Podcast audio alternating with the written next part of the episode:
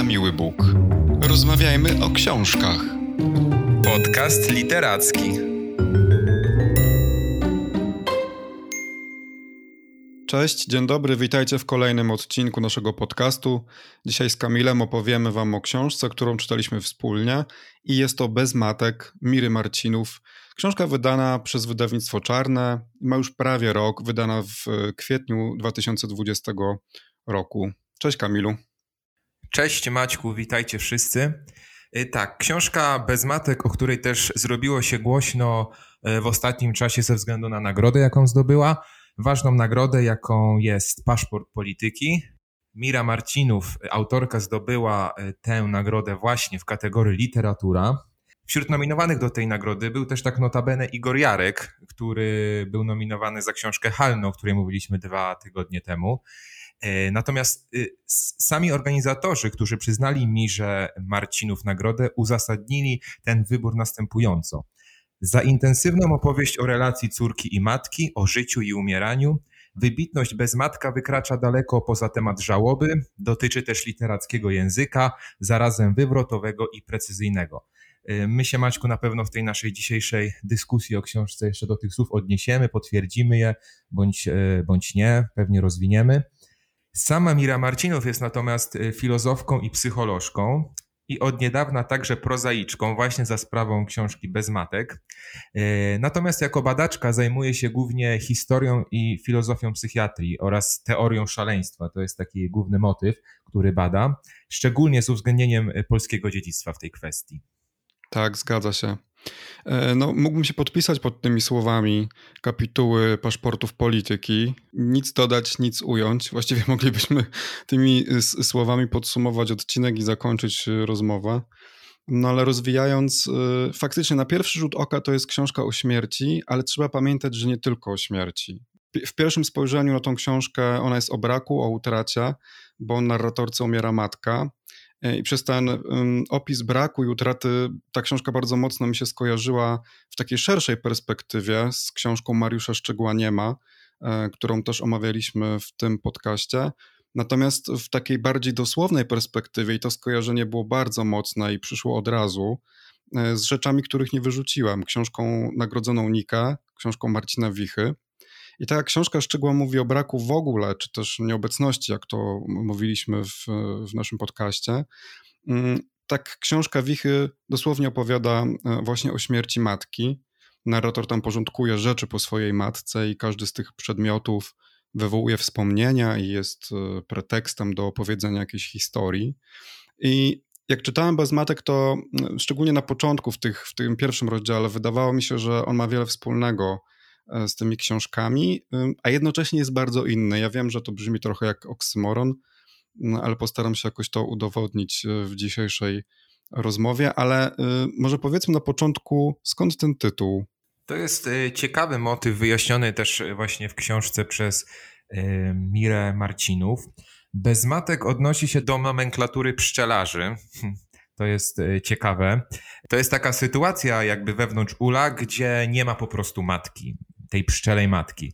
I to jest sytuacja właśnie rodziny pszczelej pozbawionej e, pszczelej matki. Taka rodzina charakteryzuje się generalnie chaosem i bezradnością i w rezultacie ma problemy z przetrwaniem. Tutaj jakby Mira Marcinów, która przedstawia nam e, to pojęcie właśnie w kontekście pszczelarskim, no silnie się z nim utożsamia, bo, bo mm, ta pustka po śmierci matki jest po prostu charakterystyczna dla wielu gatunków i śmierć w przyrodzie jest powszechna i to nie ulega wątpliwości. Chciałbym tylko tutaj zaznaczyć, że oczywiście chodzi o taką rodzinę pszczelą, w której matka umarła, bo jakby nie ma rodzin pszczelich pozbawionych matki w tym sensie, że jej tam po prostu nie ma. Ona najpierw zawsze jest, a później po prostu umiera. I tak jak powiedziałeś, faktycznie w takim ulu panuje chaos. Mnie to bardzo uderzyło, że pszczoły popadają po prostu w obłęd, w jakieś szaleństwo wypryskują z ula i też w trakcie mrozu, tam zresztą autorka opisuje e, taką scenę z forum e, bartniczego, e, gdzie osoby hodujące pszczoły właśnie piszą takie posty, że pszczoły wypryskują z ula w trakcie zimy na mróz i właściwie po kilkunastu sekundach czy kilkudziesięciu po prostu umierają na tym mrozie. E, bardzo mnie uderzyły te zdania, które pszczelarze pisali na tym forum, na przykład, że rozumiem, że takie objawy jak opisałem to koniec rodziny. I ktoś odpisuje, tak, to właśnie idealne objawy, że coś nie tak jest w rodzinie lub że nie ma matki najczęściej. Tak. E, od razu to było takie bardzo uderzające, bo to oczywiście w dalszej mm, części książki znajdują się te fragmenty i po tym jak się już przeczytało dosyć e, dużą część tych wspomnień, opowiadań, e, zapisków, pamiętnika, bo to też zaraz w tej formie może porozmawiamy, to, to te zdania tak traktuje się bardzo dosłownie. Mnie to jakoś tak bardzo uderzyło, że, że brak matki to koniec rodziny w jakimś sensie. I to jest tożsame z tym wszystkim, o czym pisze Mira Marcinów w swojej książce. Ja to nazywam takim dziennikiem żałobnym, autobiograficznym, e, bo właśnie w takiej formie kolejne wyznania autorki się pojawiają. Budowa tej książki jest również dla mnie charakterystyczna. Ona się składa dla mnie z trzech głównych etapów. Najpierw mamy etap dzieciństwa, potem etap wiadomości o chorobie matki i etap obcowania córki z matką właśnie w trakcie tej choroby. I ostatnim etapem jest etap żałoby. Y, wtedy, kiedy zostajemy już z Mirą Marcinów sam na sam. Ale czekaj, mi się wydaje, że jednak pominąłeś jeden rozdział, bo właściwie ta książka składa się z czterech części i okres żałoby to jest ostatnia część, a jest jeszcze trzecia część, no. która jest opisem procesu śmierci. Zgadza się. To jest jakby też pod, pod etap y, tej, tej, tej straty, tego etapu już po śmierci matki. Rzeczywiście tam mamy informacje na temat tego, w jaki sposób córka przygotowywała ciało matki do złożenia go w grobie, prawda? Tak, ale jeszcze wcześniej, nawet jak ona tam po prostu umiera, leży na łożu śmierci. Tam są przecież bardzo poruszające sceny, chyba taka jedna w ogóle, przy której miał łzy w oczach, bo trzeba też powiedzieć, że ta książka jest niezwykle emocjonalna i no mnie tak trochę mm, rozjechała, można powiedzieć, i zostawiła w takim, no, smutku, co tutaj dużo mówić. Tam jest taka scena, kiedy ta matka umiera i córka przytula się do niej na dwie godziny. Tam jest wprowadzenie takie do tej sceny, w którym autorka pisze, że bardzo ważne są pierwsze dwie godziny po narodzinach dziecka, kiedy dziecko jest razem z matką, bo wtedy powstaje jakaś taka niezwykła więź między nimi tuż po urodzeniu. I autorka się zastanawia, czy może coś takiego też istnieje przy śmierci e, matki i wtula się w nią i leży tak z nią przez dwie godziny. Co oczywiście też wydaje się też takim naruszeniem jakiegoś tabu, prawda? tak naprawdę w naszej kulturze tak nie do końca wiadomo, co zrobić w takim momencie. Tak. Jest trochę może źle widziane też nawet, nie? Że, że ktoś przez dwie godziny teraz będzie leżał na łóżku tak naprawdę z nieboszczką, prawda? Z kimś, kto nie żyje. I co teraz z tym zrobić? Czy odciągnąć tą osobę, czy pozwolić jej na to? No to są takie niezwykle trudne momenty. Tak, zdecydowanie. Ja sam czytając ten fragment zastanawiałem się, czy prawnie w ogóle jest to, jest to właściwe i możliwe i dopuszczalne, żeby nie powiadomić jakby o śmierci odpowiednich służb natychmiast, kiedy się ten fakt stwierdzi. Natomiast rzeczywiście odbiór bez matka, mm, intensywność tego odbioru wydaje mi się będzie ściśle związana z takimi własnymi doświadczeniami, jakie, jakich w życiu doświadczamy. Wydaje mi się bowiem, że jakby inaczej tę książkę będą czytały osoby, które gdzieś tam przeżyły analogiczne do autorki straty kogoś tak bardzo bliskiego jak rodzic i przyjaciel w jednym. A inaczej, na inne elementy zwracać będą uwagę osoby, które gdzieś traktują śmierć jako istotny motyw, ale jednak odległy i daleki. I ta książka w takich osobach może wprowadzać pewien niepokój, może wprowadzać pewne zastanowienie, ale nie wydaje mi się też, żeby osoby, które nie przeżyły, nie stanęły ze śmiercią twarzą w twarz, mogły ją tak głęboko czytać, jak te, e, które mają już to za sobą. Ja przeżyłem to bardzo emocjonalnie ze względu na to, że należę niestety do, do tej pierwszej grupy ludzi. I ta opowieść była dla mnie bardzo poruszająca i też bardzo autentyczna, za co jestem w pewien sposób też wdzięczny autorce. Tak, ja się zgadzam z tym, że ona jest bardzo autentyczna. Ta prawda po prostu bije z tych stron. E, oczywiście na pewno jest to zasługa tego, że książka jest bardzo autobiograficzna, natomiast jednak um, trzeba zaznaczyć, że to nie jest. Um, pamiętnik jeden do jednego, czy dziennik jeden do jednego. Ta autorka nie jest jeden do jednego narratorką. Oczywiście to wszystko powstaje przez to złudzenie, że książka jest napisana w pierwszej osobie liczby pojedynczej, automatycznie łączymy e, wyznania narratorki z autorką, ale jak się posłucha wywiadów z Mirą Marcinów, no to mimo, że ona oczywiście mówi wprost o tym, że tak w tej książce to w dużej części jest jej matka i ona ma za sobą doświadczenie właśnie śmierci swojej matki, to jednak ona przerobiła ten cały proces, to całe doświadczenie w formę literacką i e, nie jest powiedziane, że ta książka to jest jeden do jednego e, i tylko i wyłącznie prawda. Tam jest też trochę fikcji literackiej, no ale jakby to nie zmienia moim zdaniem zbyt wiele w odbiorze tej książki, bo tak powiedzieliśmy, ona jest niezwykle autentyczna i tam prawda się po prostu wylewa z tych stron. Ja też mam za sobą e, doświadczenie utraty rodzica e, i to bardzo świeże doświadczenie. W grudniu zmarł mój ojciec i czytając tę książkę miałem bardzo dużo podobnych przemyśleń, bo mój ojciec właściwie umarł tak jakby z dnia na dzień. To znaczy, on właściwie na nic nie chorował, jemu nic nie było i było to pewne zaskoczenie, e, że tak się stało i bardzo długo nie mogliśmy się z tym pogodzić. No nadal się nie możemy z tym pogodzić, oczywiście, bo to jest e, zbyt wcześnie, ale uderzył mnie taki fragment e, w tej książce, gdy autorka pisze. Najpierw mieli umrzeć jednak dziadkowie, potem rodzice wszystkich znajomych, a potem dopiero można było się tego spodziewać. Powinna być jakaś kolejność umierania. A potem pisze, że jej matka nie była w wieku umieralnym.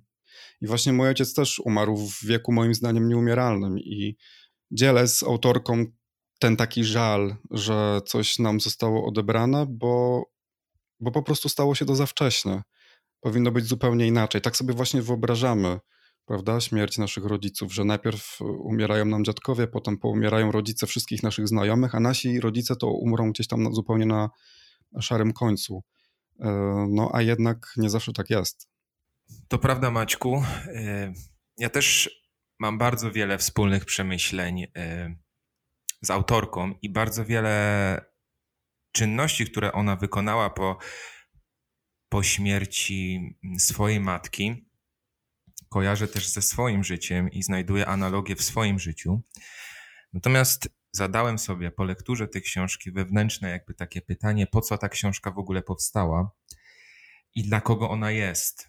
Czy jest ona bardziej manifestacją własnego wspomnienia, czy jest próbą przejścia przez żałobę, rozliczenia się z życia, z relacją z matką autorki, czy jest to z kolei chęć afirmacji tego życia, tej osoby, która odeszła, próba zachowania jej, jej w pamięci, bo y, ja rozumiem doskonale tą potrzebę spisania wspomnień, powiem szczerze, po zmarłej osobie, po osobie, która jest też dla tego człowieka, który zostaje tutaj na Ziemi, jest kimś wyjątkowym, jest rodzicem, przyjacielem.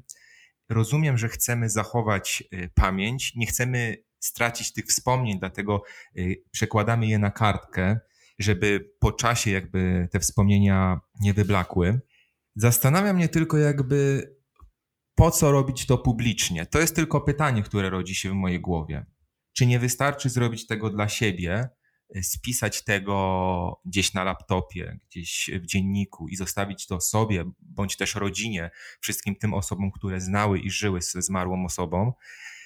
Dlaczego Mira, która jest naukowcem, chce dzielić się tak prywatną, intensywną sferą, osobistą sferą z całym światem? Zastanawiam się, co by na to powiedziała jej matka, jaka byłaby generalnie re reakcja na to. I, I gdzieś mam taką uporczywą, uwierającą myśl w głowie, czy literacko i artystycznie ta książka jest po prostu uzasadniona. Czy ona niesie ze sobą właśnie ten literacki przekaz i czy jest potrzebna. No, myśl, ja myślę, że jej matce by się podobało. Jej matka była artystką. Tak, w tej książce jest w ogóle przedstawiona. W ogóle cudowna jest ta postać jej matki. Jest taką y, osobą, która kocha życie, ulega namiętnościom, miłościom, nałogom, pobiera się, rozwodzi. E, bardzo mi się ta postać e, podobała. Ale wracając do tego, e, co powiedziałeś, wydaje mi się, że, że te wspomnienia nie powstały po to, aby zachować pamięć o matce, dlatego że, że ta książka też jest o tym, że z matką nie można się rozstać. Wiesz, że tam jest szczególnie ta właśnie ostatnia część opowiada o tym, o tej obecności matki po śmierci.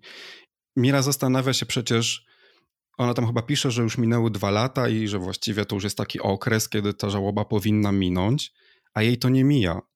Nie wydaje mi się, żeby ona musiała zapisać te wszystkie rzeczy po to, aby tego nie zapomnieć, ponieważ ona i tak nie mogła tego zapomnieć, bo nawet kiedy ta matka już odeszła, jej nie było, tak fizycznie, to wciąż mimo wszystko była. I dlatego właśnie mówiłem, że trochę ta książka ma dużo wspólnego z, z, tą, z, tym konceptem, który jest uchwycony właśnie w książce Mariusza Szczygła o tej nieobecności, ale jednak to nie wziąłbym w nawias, bo u Miry ta matka jest wciąż obecna. Odchodzący rodzic tak naprawdę nigdy od nas nie odejdzie. Oczywiście mówi się, że żyjemy tak długo, jak o nas pamiętają, prawda?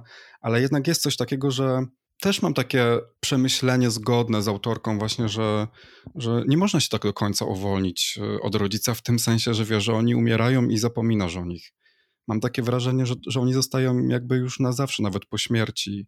Też jest takie ciekawe pytanie, tam pada, czy z biegiem czasu tęskni się mniej, czy bardziej? To w kontekście tej dwuletniej żałoby, która już trwa u narratorki i ona przecież tam mówi, że myślała, że będzie tęskniła coraz mniej za matką, która odeszła, a tęskni coraz bardziej. Mhm. To jest bez wątpienia, że, że to jest wręcz organiczne połączenie, które nie pozwoli nam zapomnieć e, o bardzo wielu elementach, które łączyły nas z rodzicem. Natomiast e, ja chcę w ogóle zwrócić uwagę na, na bardzo intensywną relację, jaką miała Mira Marcinów ze swoją matką. Tak jakby po tym opisie widzę to wprost. Tam jest takie zdanie, Wiem, że nie pójdę z mamą na zakupy spożywcze, ani żadne inne. To było w innym życiu. To było w życiu. To zdanie świadczy o tym, że ta strata nie jest po prostu zwykłą bądź powszechną stratą rodzica, która występuje przecież u większości dzieci, tylko to jest strata, która zmienia życie, która jest tak organiczna. To życie córki z matką było tak powiązane, tak od siebie uzależnione, że jawi mi się taka perspektywa, w której nie ma już powrotu do normalności w tym życiu córki. Chcę też zwrócić uwagę na specyfikę tej relacji. To nie była relacja tylko na zasadzie rodzic-dziecko, to nie była nawet relacja na zasadzie córka-przyjaciółka matki i matka-przyjaciółka córki. Mira pisze, że to było coś więcej. To było zakochanie córki w matce i to było pewnego rodzaju uzależnienie, codzienny kontakt telefoniczny, codzienne rytuały, które one spełniały, więc w takiej perspektywie niemożliwy jest powrót do normalnego życia y, po utracie takiej osoby. Ja mam tutaj jeszcze cytat, który jakby obrazuje tą zależność, zdrową bądź niezdrową, nie wiem, natomiast bardzo szczerą, jedyną w swoim rodzaju, właśnie między córką a, a, a matką. Matka, substancja silnie uzależniająca. Za jej życia wielokrotnie lądowałam na odwyku. Chciałam nauczyć się żyć bez niej, bez nałogów. Nie wytrzymywałam długo, góra dwa, trzy dni, a teraz pełna abstynencja. No, ta relacja no, jest bardzo taka skomplikowana też. Dlatego mówiliśmy też, że, że z tych stron bije prawda, no bo też y, narratorka opisuje swoją matkę nie tylko w takich jasnych kolorach, prawda? Pokazuje wiele jej mrocznych cech. Ta relacja jest zdecydowanie trudna, ale też dla mnie była niezwykle ciekawa, bo wydaje mi się też, że relacja córki z matką jest jednak czymś innym niż relacja na przykład syna z matką. Też mam taki cytat, w którym właśnie ona mm, mówi, narratorka, że, że matki nie odchodzą, nie od córek. Może od synów matki odchodzą, od autorów, od Różewicza matka odchodzi. Ode mnie nigdy nie odeszła, tylko umarła mi. Matka umarła. Matki nieumarłe są trudne, te martwe nie chcą stać się ani trochę łatwiejsze. Czyli nawet po śmierci ta relacja nadal jest trudna, a może nawet trudniejsza, bym powiedział. A wiesz, to jeszcze jedna rzecz mnie bardzo uderzyła tutaj, bo narratorka jest w takim momencie swojego życia, że wkrótce pochowa matkę, bo nie powiedzieliśmy tego chyba jeszcze, że matka umiera na raka, więc wszyscy są świadomi tego, że ten koniec y, się zbliża. Ale w tym samym czasie narratorka jest tuż po urodzeniu swojego dziecka. I tam jest taka scena, gdzie w przedpokoju stoją dwa wózki. Jest wózek dziecięcy i obok stoi wózek inwalidzki. Ta scena wydaje się oczywiście bardzo pretensjonalna, może nawet kiczowata. Zresztą w tej książce jest w ogóle też dużo kiczu, choć oczywiście w dużej mierze y, uzasadnionego. E, tu nawet sama autorka zwraca uwagę na to, że, że ta scena jest pretensjonalna, jak, jak taka pretensjonalna instalacja o przemijaniu. Nie? I y, obok jednego wózka leżą pieluchy dla dziecka, a obok wózka inwalidzkiego dla matki leżą pieluchy dla dorosłych w rozmiarze e, XXL. I ta scena mnie bardzo uderzyła, bo uzmysłowiła mi to, że, że narratorka znalazła się w takim położeniu, w którym nadchodząca śmierć matki odebrała jej tak naprawdę radość z narodzin dziecka. Znaczy, ja nie wyobrażam sobie, jak można w pełni cieszyć się nowonarodzonym dzieckiem, mając z tyłu głowy, że za chwilę będziesz na pogrzebie swojej matki. E, I to jest jakoś, nie wiem, nie mogę o tym zapomnieć. Tak wydało mi się, że ta śmierć tak naprawdę okrada nas z tak wielu niesamowitych e, przeżyć, doświadczeń, które powinniśmy właśnie dzielić z naszymi rodzicami, a pojawiają się takie sytuacje, kiedy no, kiedy rodzice tak naprawdę, nawet jeżeli żyją, to nie tylko nie, możemy dzielić z nimi tego, tej radości, tego szczęścia, e, ale też sami jesteśmy jakoś go pozbawieni. Ja myślę też, że życie bez rodzica, z którym było się w stałym kontakcie, życie po jego śmierci, to jest jakby próba stworzenia zupełnie nowego świata. Świata, który nie ma już pewnego elementu, jakby coś jest wyrwane z ciebie, kiedy tracisz rodzica, więc to jest bardzo karkołomne i, i myślę, że ta książka w bardzo głęboki sposób trafia na poziomie emocjonalnym i opisuje ten stan. I właśnie zastanawiam się, czy coś jeszcze więcej z niej wynika. Czy na przykład ona daje jakiś nowy sens, czy jakiś nowy punkt widzenia, czy po prostu dla wszystkich tych, którzy przeżyli śmierć bliskiej osoby, ona jest tylko potwierdzeniem pewnych emocji. Ale to myślę, że też jest odpowiedź indywidualna każdego, każdego z czytelników. Tak, bo myślę, że nie można tutaj generalizować. Natomiast bardzo ciekawe też było dla mnie to, że autorka poruszyła taki temat, kolejny temat tabu, i myślę, że na tym też polega siła tej książki, że ona w jakimś sensie mówi o śmierci bliskiej osoby w trochę taki nowy sposób, bo ja na przykład nie spotkałem się z takimi książkami, które tuż obok śmierci umieszczają erotykę i seks. E, ja słuchałem wywiadu z Mirą Marcinów i ona to bardzo ładnie powiedziała, że jest to trochę taki banał pochodzący właśnie z psychoanalizy, że tam, gdzie jest Thanatos, tam jest i Eros. Tam, gdzie jest śmierć, tam pojawia się życie. I tam, gdzie jest zanik, tam pojawia się też libido. To było bardzo ciekawe. Ona tam mówi, że seks jest najlepszą ripostą naroszczenia śmierci. Że kiedy umiera ktoś bliski, pieprzenie uzasadnia się samo to było dla mnie w jakimś takim sensie bardzo uderzające i być może jest coś takiego, że faktycznie seks jest próbą na przykład takiej ucieczki od tego, co się wydarzyło. Tam też jest takie zdanie, że ucieknijmy od śmierci nad morze, że bierzmy kokainę, uprawiajmy seks, w którym nie musimy wyobrażać sobie seksu. Jak to jest strasznie ciekawe, jak ludzie różnie reagują na przykład na śmierć, że jedni pogrążają się w jakiejś totalnej żałobie, i umartwieniu, a inni, może jest to jakaś taka reakcja obronna e, twojego organizmu, że właśnie rzucasz się na taką głęboką wodę i na przykład zaczynasz spotykać się z ludźmi, e, uprawiasz seks, y, bo w jakimś sensie chcesz się po prostu uwolnić od tego okrutnego doświadczenia, na które być może nie byłeś jeszcze gotowy. No to było dla mnie bardzo ciekawe i chętnie bym ten temat zgłębił, bo y, wydaje mi się to bardzo interesujące. Ja myślę, że te etapy, one się nie wykluczają i przechodzenie przez te etapy y, może następować y, po sobie. I też tak wydaje mi się, że było w przypadku Miry Marcinów, że jakby ta, ta żałoba i, i to przygaszenie było, a w innym etapie była też ta fascynacja seksualna i, i, i intensywność. Natomiast ja jestem też y, jakby pełen uznania dla opisu całej y, drogi, jaką przeżyła córka w trakcie choroby matki. Mam na myśli opiekę nad matką. Podoba mi się taki fragment, to jest taki mini poradnik pięciu rzeczy, które warto zrobić z umierającą na raka matką, według Miry Marcinów. Po pierwsze, chodzić często na lody, kawę, wino, wódkę, skręta, łososia, ciastko, krewetki. W przypadku przerzutów do mózgu pamiętać, że to jest dorosła kobieta. Po trzecie, wybaczyć lub przeprosić. Po czwarte, spędzać jak najwięcej czasu razem, żadne tam guilty time, wspólne oglądanie, patrzenie, trzymanie się za ręce, dużo razem się nudzić. I piąty punkt, który dla mnie jest e, bardzo kontrowersyjny, może po prostu bardzo trudny, pogadać od serca o tym, że ona umiera to też są tematy tabu, o których ja nigdy wcześniej nie czytałem i na które nigdy w życiu nie byłbym przygotowany. A Mira Marcinów o nich pisze i myślę, że ten jej dziennik to jest takie niemalże pełne przejście przez chorobę rodzica, bezkompromisowe, z pełną szczerością i pełnym oddaniem.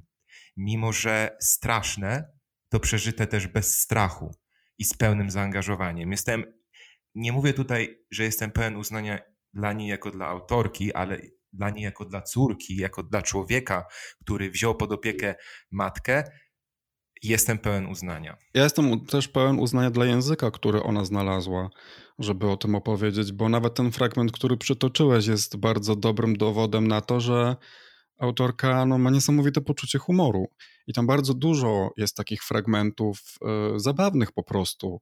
Jak na początku zadałeś takie pytanie, po co ta książka powstała, czy może miała jakiś terapeutyczny aspekt, czy, czy jakiś inny, no to y, być może też dlatego, że właśnie autorka próbowała znaleźć jakiś język, którym mogłaby opowiedzieć o tej swojej matce i o tym, co się jej przydarzyło. To też jest dosyć chyba nietypowe opowiadać o śmierci matki właśnie takim językiem, też takim trochę zabawnym, bo on momentami taki jest, bo oczywiście kiedy wyciska łzy, to wyciska i może czasami jest właśnie zbyt pretensjonalny i czasami być może nawet lekko kiczowate to wszystko jest, zbyt emocjonalne, już takie za bardzo, ale w wielu momentach y, właśnie jest to dosyć y, takie świeże spojrzenie. E, przynajmniej z, z, punktu widzenia języka. Tam przecież nawet jest taki fragment, gdzie autorka parafrazuje te porody domowe i, i spotykają się dwie kobiety, które umarły i one prawdopodobnie spotykają się gdzieś tam w zaświatach. Jedna drugiej się pyta, ty jak umierałaś? A ona, ja w domu. Wow, naprawdę? To świetnie. I ta druga jej zazdrości tak naprawdę, że, że, że ta pierwsza umarła w domu i też mówi, że no też chciała mieć śmierć domową, ale pojawiły się jakieś komplikacje i że cieszę się, że tak się skończyło, bo inaczej nie wiem, czy bym umarła. No i ta wtedy jej odpowiada, że nie, no pewnie, no najważniejsze, że się udało, nieważne gdzie, ważne, że śmierć zdrowa. Tak. Także no bardzo jest to zabawne. Tak, to było takie rozładowanie tej ciężkiej atmosfery tej książki. Ja tutaj też dodam takie parafrazowanie przez autorkę tej sytuacji śmierci i tego, jak śmierć opisana byłaby w tabloidach. Takie tytuły tutaj można byłoby podać. Szok, kobieta umarła na raka wcześniej na nic nie chorowała. Żenada, nie chorowała, a umarła na chorobę. Te matki umierają najszybciej. Które? Umarła ci matka? Zobacz, co jeść, żeby szybko przejść żałobę. I to właśnie jest tak, jakbyśmy otworzyli dzisiejsze popularne portale i te tytuły artykułów średniej jakości po prostu sobie czytali. Tak, no też myślę, że te momenty były potrzebne w takiej książce o żałobie, chociaż właśnie były zaskakujące. Jest to jakiś taki um, nowy sposób nowe spojrzenie, nowy język, ale faktycznie były potrzebne, żeby trochę rozładować być może no, ten taki bezdech, który pojawia się po utracie, tę próbę poradzenia sobie z tak ciężkim doświadczeniem, z tą całą żałobą i smutkiem. No i zdecydowanie świadczą, świadczą też o lotności literackiej Miry Marcinów. To są takie dobre momenty literackie tej książki. A jeszcze tylko powiedzmy, bo dlaczego mówimy, że to są takie zapiski dziennikowe, pamiętnikowe, bo sama forma graficzna tej książki jest, edytorska jest bardzo ciekawa, bo tam właściwie te zapiski no, nie są dłuższe niż dwie, trzy strony najczęściej, a też bardzo często są to po prostu pojedyncze zdania, prawda, na, na, na jednej stronie. Czasami są puste strony. Jak czytałem to, to tak sobie właśnie myślałem, że faktycznie tak wygląda e, dziennik albo pamiętnik, bo czasami zapisuje się coś e, dłuższego, a czasami zapisuje się jakieś jedno błyskotliwe zdanie i tam dużo jest takich błyskotliwych zdań to tak jakby coś autorce się przypomniało na temat matki, nagle wzięła zeszyt i zapisała to zdanie, a potem to wszystko poukładała chronologicznie, bo właśnie one są ułożone chronologicznie e, i to wydała, ale też tak sobie myślę, że tą książkę po prostu później można brać i sobie tak czytać te fragmenty, przez to, że to nie jest taka ciągła narracja wielostronicowa, można sobie tam do tego zerkać i niekoniecznie też chyba czytać od początku do końca. To się zgadza, Maćku. Mam jeszcze takie na koniec jedno przemyślenie, że naprawdę zdarza się tak, że pewne książki wpadają w ręce czytelników w dokładnie takim czasie, w jakim powinny. Ja wybrałem i zaproponowałem nam tę książkę bez wiedzy tak naprawdę, o czym e, ona jest. Bardziej wybrałem ją dlatego, że, że było o niej głośno za sprawą nagrody. A wydaje się, że trafiła y, na bardzo taki podatny grunt w naszym przypadku i na właściwy czas, y, bardzo adekwatny. Nie wiem jeszcze ja osobiście, jakie zmiany ta książka w moim życiu przyniesie. Natomiast uważam, że z tematyką śmierci naprawdę dobrze jest się zaznajamiać. Szczególnie jeśli jest to napisane w tak szczery i pełny sposób, w jakim zrobiła to Mira Marcinów. Także ja ze swojej strony chciałbym polecić tę książkę wszystkim. No tak, to co opisuje autorka jest niestety częścią życia większości z nas. Znaczy, większość z nas będzie dzieliło to doświadczenie utraty rodzica i konieczności jego pochowania. I tak jak też pisze Mira Marcinów, jej matka była źródłem jej największej radości, tak dzisiaj jest źródłem jej największej rozpaczy. Nie wiem, czy się można przygotować na coś takiego jak śmierć rodzica, ale warto chyba gdzieś tam z tyłu głowy mieć, że, że to kiedyś przyjdzie jednak. Choć wydaje mi się, i też o tym też autorka pisze, że często nam się wydaje, że to, to będzie kiedyś, jak my już będziemy starzy. Ona tam tak bardzo ładnie definiuje młodość, że właśnie młodość kończy się właściwie wtedy, kiedy umiera jej matka. Ładnie definiuje także dzieciństwo. To było w dawnych czasach, gdy na świecie panowała wszechobecna radość, a matki nie umierały. Tak, to jest w ogóle, no, no właśnie, to jest, to jest ta, ta aż mi ciarki przeszły, no to jest ta prawda.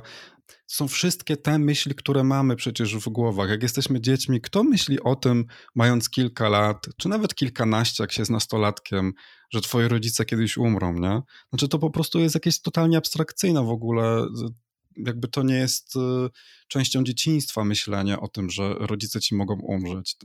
Nie istnieje coś takiego wówczas. Nikomu nie umierają rodzice tak naprawdę. No oczywiście nie nikomu, no, y, są przypadki, jakieś wypadki i tak dalej.